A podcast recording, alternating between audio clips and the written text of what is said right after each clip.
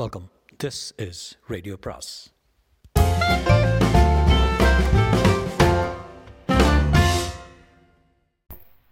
அனைவருக்கும் அன்பு வணக்கம். சுஜாதாவின் இருள் வரும் நேரம் பாகம் பதினாறு. சலீம்பாய் பட்டறை அருகில் பால் கொண்டு ஆட்டோவை நிறுத்தி அதன் கழுத்தை பிடித்து பின்பக்கம் தள்ளி சந்துக்குள் ஒதுக்குப்புறமாக நிறுத்திவிட்டு வா பாபு என்றான். நான் வரல குரு நீ மட்டும் போய்க்க. வாழண்ணா இதெல்லாம் பார்த்தா தான் உனக்கு லா லைஃப்புங்கிறது என்னன்னு தெரியும். இந்த ஷாக்கு உனக்கு நிச்சயம் வேணும். அப்போ தான் நீ பெரிய மனுஷனாக முடியும் நான் வரமாட்டேன் நீ போ. பால் கொண்டு நின்று திரும்பி பாபுவின் அருகில் வந்து அவனை இழுத்து சென்றான். ஒரு சாரியில் ஃபியூஸ் போய் இருட்டாக இருந்தாலும் பட்டறையில் சிறுவர்கள் வெல்டிங் வேலையில் நீலப்பிழம்பு படும்போதெல்லாம் பொறி பறக்க இரும்பு பூக்கள் செய்து கொண்டிருந்தார்கள். சந்தோரத்தில் கழுத்தில் கர்ச்சியை கட்டிய தரகன் தூரத்தில் பார்த்து கொண்டு புகழை குதப்பனை துப்பினான். நாயா கடியே இங்கே தண்ணி தர்றான் சவாரி மால் பார்க்குறியா புச்சா நெல்லூர் சரக்கு. பாபோய் அத்தினி அருமை. பாபுவுக்கு இந்த பரிபாஷை எதுவும் புரியவில்லை. பால் கொண்டு அவன் அருகில் சென்று ரகசியமாக பேசினான். தரகன் பாபுவை பார்த்து ஓ அப்படியா? இப்படியே போய் ரெண்டாவது சந்து பத்மராஜு பேர் சொல்லு உள்ளே விடுவாங்க. வாடா. வரல குரு வாடாண்ணா. பாபுவுக்கு போக வேண்டும் போலவும் இருந்தது. இதயம் படபடவென்று அடித்துக்கொள்ள நல்ல ஜன நடமாட்டம் உள்ள தெருவை துறந்து இருட்டான் சந்தில் நுழைத்தான் கீழ்ப்பகுதியில் ஷட்டர் போட்டு மூடப்பட்ட கடை. இடதுபுறம் குறுகலான மாடிப்படியில் பதினைந்து வாட் பல்பு தூங்கியது. அதை அடைத்து கொண்டு இரண்டு பெண்கள் பேசிக்கொண்டிருக்க பாபுவும் பால் கொண்டும் கடக்கும்போது உரசினார்கள். மாடியில் மேசை போட்டு வயதான ஆசாமி கணக்கு எழுதி கொண்டிருக்க வரிசையாக ஆஸ்பத்திரி போல படுக்கைகள் போடப்பட்டிருந்தன. ஒரு சிறுவன் மெத்தையை சுற்றி எடுத்து சென்று கொண்டிருந்தான். லக்ஷ்மி லக்ஷ்மி வெயிட் பண்ணுங்க.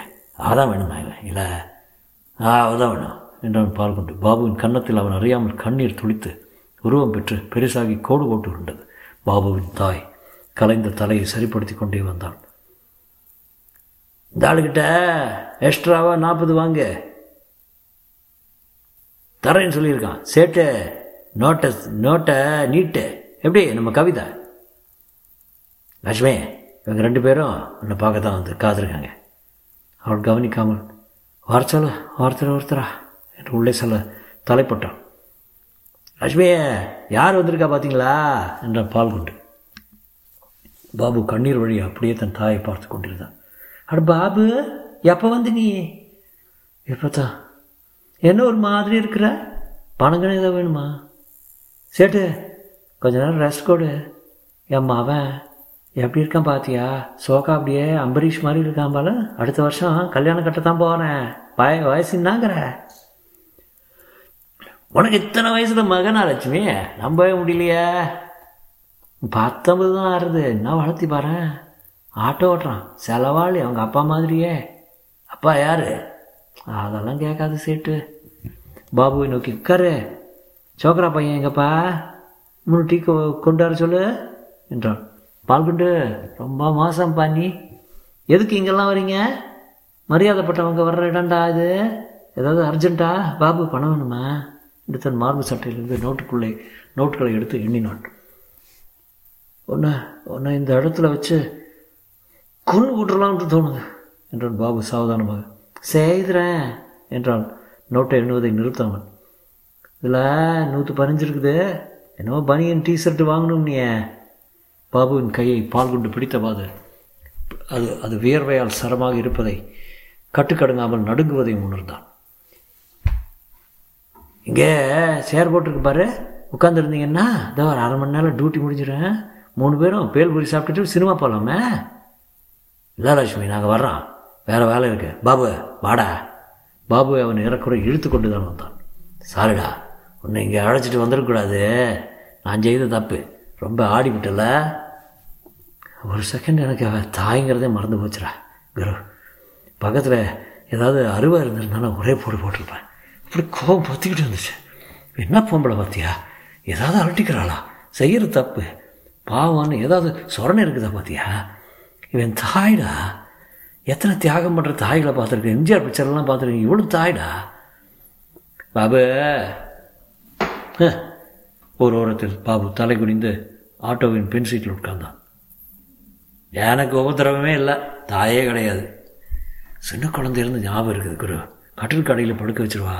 என்னவோ பாலில் கலந்து கொடுத்து தூக்கமாக கண்ணை போட்டுரும். என்னென்னவோ சத்தம் கேட்கும். குரு எனக்கு மட்டும் ஏன் இப்படிறா அவங்க அத்தனை பேத்தையும் அத்தனை பேத்தையும் பந்தம் வச்சு பற்ற வச்சு கோபம் பத்துக்கிட்டு வருது குரு. ஏ பற்ற வச்சிடலாண்டா வர்ஷா கதவுக்கு அருகே ப்ரொஃபஸர் ராம் பிரகாஷை கேட்டான். எதுக்காக என்னை வீட்டுக்கு அழைச்சிங்க? முக்கியமான விஷயம் பேசணும் வர்ஷா.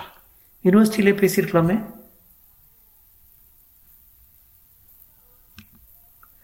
இல்லை வர்ஷா வீட்டில் தான் இந்த பேச்சு நடக்கணும். எனக்கு என்னமோ புரியல. ஹலோ மிஸ்ஸஸ் ராம் பிரகாஷ் வா வர்ஷா உன்னை வீட்டுக்கு அழைச்சிட்டு வந்தாச்சா? என்றாள் அமிர் அம்ருதா. வர்ஷா ப்ரொஃபஸரை சங்கடமாக பார்த்தாள் நான் போயிட்டு இரு வர்ஷா என்றார் ப்ரொஃபஸர் நீ இந்த கிரைசிஸை சந்திச்சு தான் ஆகணும். அம்ரு வாமா டீ எல்லாம் அப்புறம். என்னவா? என்றாள் அம்ருதா. அவள் கண்களில் லேசாக சந்தேகமும் பயமும் இருந்தன. வருஷ தைரியமாக இருந்தாலும் அவளுக்கு இந்த சந்தர்ப்பத்தின் காரணம் சரியாக புரியவில்லை.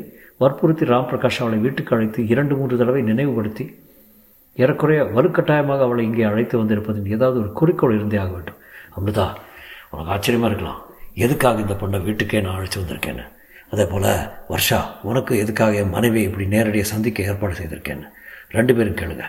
அமிர்தா நடந்தது என்ன ஆனாலும் உன் பேரில் அன்புங்கிறது எனக்கு குறையவே இல்லை. அதை எத்தனை தடவை திருப்பி திருப்பி சொன்னாலும் நீ புரிஞ்சுக்க மாட்டேங்கிற நம்ப மாட்டேங்கிற வருஷா உனக்கு என் மேலே இருக்கிற அது என்ன சொல்கிறது ஈடுபாடு. வாத்சல்யான்னு எத்தனையோ குறைப்பட்ட வார்த்தைகள்லாம் இருக்குது அந்த உணர்ச்சியை என்னால் விவரிக்கவே முடியல. சைக்காலஜிக்கலாக பார்த்தா ஃபாதர் சப்ஸ்டிடியூட்டுன்னு சொல்ல முடியல. ஃபிசிக்கலாக என் மேலே உனக்கு ஒரு வசீகரம் இருக்குது அந்த வசீகரம் தான் எனக்கு பயமாக இருக்குது ஏன்னா நானும் உன் பேரில் கவர கவரப்பட்டு ஏதாவது விபரீதம் ஆகிடுமோன்னு என் மேலே எனக்கு நம்பிக்கை இல்லை. அதனால் அந்த விஷயத்தை போய் போட்டு உடைச்சிடறது பெட்ரு. முளையிலேயே கிளியிறது பெட்டர் பாரு வருஷா வாழ்நாள் முழுவதும் என்னால் என் மனைவி விட்டு பிரித்து வாழ முடியாது. அந்த மாதிரி காரியங்களுக்கெல்லாம் இன்னும் நம்ம சொசைட்டி முழுமையாக தயாராகலை. என்னை விட்டால் அவளுக்கு வேறு வாழ்வும் கிடையாது. அவளை விட்டாலும் எனக்கும் அதே மாதிரி தான் அவள் ஒரு நல்ல மனைவி. நேற்றைக்கு அவன் மனசில் ஒரு வினோதமான எண்ணம் வந்திருக்கு. அது எனக்கு பயமாக இருக்குது நாம் ரெண்டு பேரும் சேர்ந்துட்டு சதி செய்கிறோம் அப்படின்னு. சொல்லு அம்ரு உன் சந்தேகம் என்ன என்னங்கிறத சொல்லிடு அம்ரு மௌனமாக இருந்தாள் சொல்லு. அந்த ரேப்பை அரேஞ்ச் பண்ணதே நாங்கள் தானே சொல்லு அப்படி தானே வாட் சென்ஸ் என்றாள் வர்ஷா. அம்ரோ உன் மனசுக்குள்ளே அந்த முள் இருக்குது அதை தோண்டி எடுத்தே ஆகணும். சொல்லிடு. இது நமக்குள்ள விவகாரம். இவ எதுக்கு? இல்லை அம்ரோ இவளுக்கும் இந்த ஷாக் வேணும். என்ன ஷாக் ப்ரொஃபஸர் வர்ஷா சில வகையான உறவு முறைகள் எல்லாம் இந்த நாட்டில் சாத்தியமே இல்லை. மேல்நாட்டு நாவல்கள்லையும் சினிமாக்கள்லையும் நீ சொல்கிற மாதிரி கொஞ்சம் செக்ஸும் இன்டலெக்சுவலிசமும் அடல்ட்ரியும் கலந்த உறவு அனுமதிக்கப்படும். நம்ம சம்பிரதாயத்தில் அதுக்கு இடமே இல்லை. வர்ஷா உனக்கு எனக்கு வயசு ரொம்ப வித்தியாசம். நான் கல்யாணம் ஆனவன். எனக்கு அழகான மனைவி இருக்கா. அவளை காப்பாற்ற வேண்டியது அவள் மனசில் இருக்கிற சந்தேகங்களையும் பயங்களையும் நீக்க வேண்டியது எனக்கு மிக மகத்தான பொறுப்பு வருஷா. எங்களை விட்டுரு. லீவ சலம் ப்ளீஸ் லீவ சலம் ராம் பிரகாஷ் குரல் ஏறக்குறைய அழுகை குரலாக மாறிக்கொண்டிருந்தது. கண்களில் கண்ணீர் பழிச்சிட்டது. வருஷா சற்று நேரம் அவரே மௌனமாக பார்த்து கொண்டிருந்தாள். அதன் பின் எதுவும் பேசாமல் எழுந்தாள் புறப்பட்டாள் மறைந்தாள். அவள் போய் முழு நிமிஷம் ஆகிற வரைக்கும் ப்ரொஃபஸரே அம்ரு பார்த்து கொண்டிருந்தவள். இது என்ன ட்ராமா என்றாள். ட்ராமா இல்லை அம்ரு. இதுக்கு போய் நான் ஏமாறுவேன்னு நினச்சிக்கிட்டு இருக்கீங்களா? அம்ரு என்ன சொல்கிற இந்த ட்ராமா கூட உங்கள் ரெண்டு பேரோட சதி திட்டத்தில் ஒரு பகுதின்னு எனக்கு தெரியாதா? அவ்வளோ முட்டாள் இல்லை நான். அம்ரு யூர் இன் சேன் என்றாள். இல்லை இன்னும் எனக்கு மூளை இப்போ தான் கூர்மையாக வேலை செய்கிறது என்னை இன்சேனாக ஆக்கணும்னு பார்க்குறீங்க. ஆனால் அது முடியாது. Sorry no I refuse to be made தொடரும்.